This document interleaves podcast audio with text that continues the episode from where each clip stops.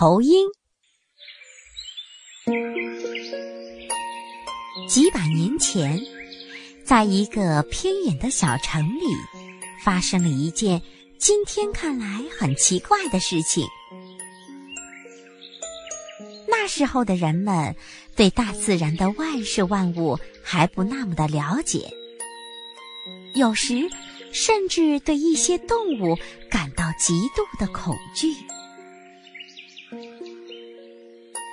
有一只巨大的猫头鹰，经常在小城附近活动。它的名字呀叫舒夫。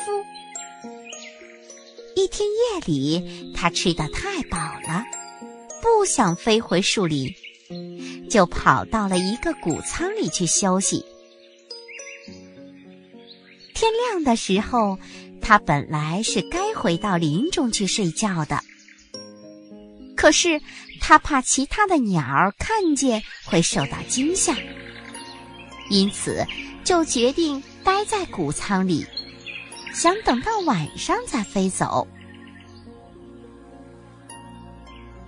这个时候呀，谷仓里来了一位仆人，他是前来取稻草的。他看到角落里蹲着一只大鸟。圆圆的脑袋，尖尖的嘴，发亮的滴溜溜直转的大眼睛。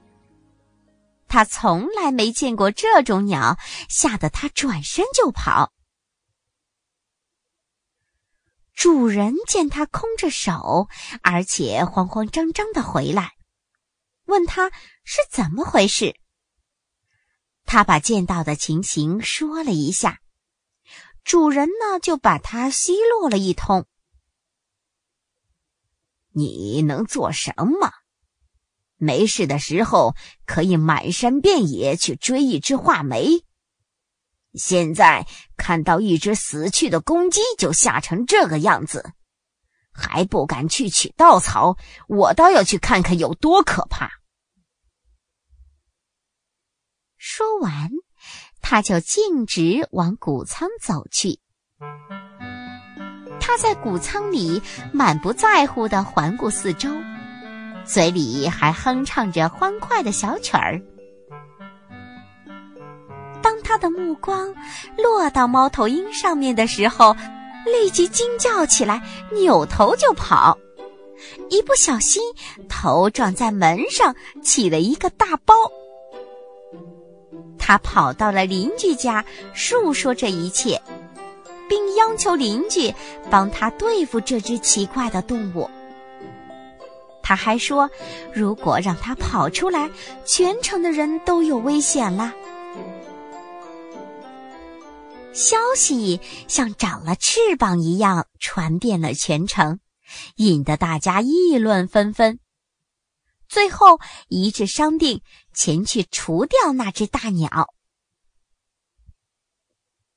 人们呀，拿着斧子、长柄大镰、草叉和长矛，一起往谷仓走去。很快的，就把谷仓围得水泄不通了。最后，市长来了。他是带着一群参议员来的，谁也不愿意率先进去。还是一个喝了几口酒的壮汉，以勇敢的姿态冲了进去。人刚刚的消失在谷仓里，就传出了一声怪叫。他又面如死灰的冲了出来，口齿不清的说。那那那是是个个怪怪东西，它太。接下来有两个壮汉手挽着手走了进去。不到一分钟，两人就一前一后的跑了出来。一个退役的士兵觉得没有什么能比战场更可怕，他走出人群。以前在战场上以勇猛著称。他对跑回来的人说：“你们怎么跟妇人似的，胆小怕事？就那么进去晃一下，就能把怪物赶走？办这种事情得认真的对待。看我的！他叫家人送来了铁盔铁甲，穿戴完毕，手持长矛走了进去。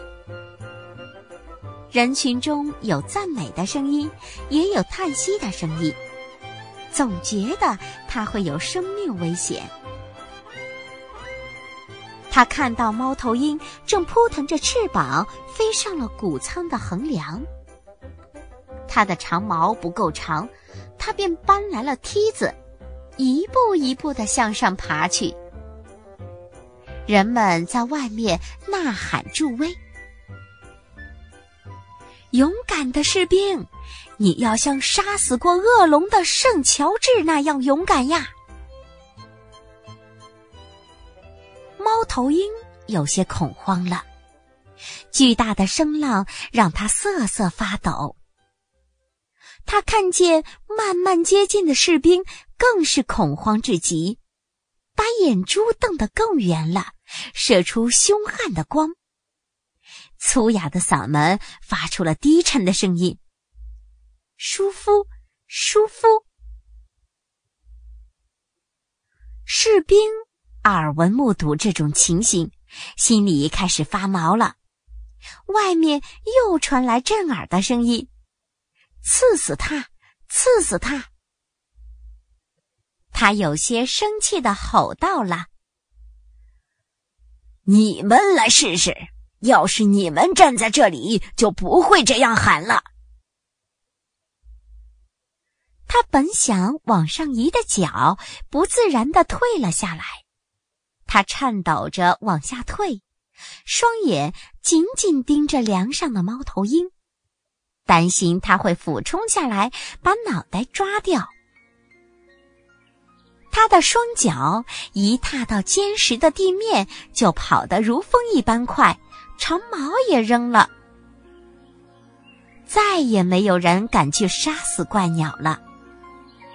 人们在考虑另外的办法，有人在继续的讲述大鸟的可怕。真是太可怕了！他那么一叫，就把我们当中最勇敢的人都吓跑了。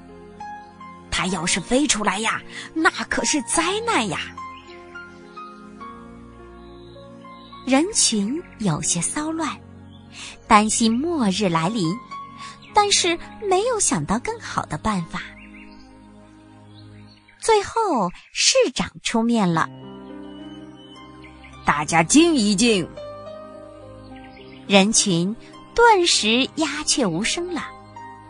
他继续用演讲惯了的嗓音说道：“呃，我有个主意。”大家出钱把谷仓和里面的粮食买下来，大家出的钱都给谷仓的主人，然后点火烧掉谷仓，把那个威胁大家生命安全的大鸟烧死在里面。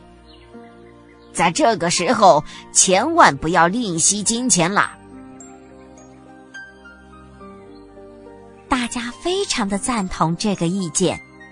纷纷的拿出钱给谷仓的主人，他收到的钱可以盖三个这样大的谷仓了。人们在谷仓的每个角落放了火，包括屋顶。猫头鹰在里面发出凄烈的惨叫，很快就没有声音了。它连同谷仓一起变为了灰烬。小朋友们，你们还别不相信。如果真不相信的话，可以到那个地方去询问调查呀。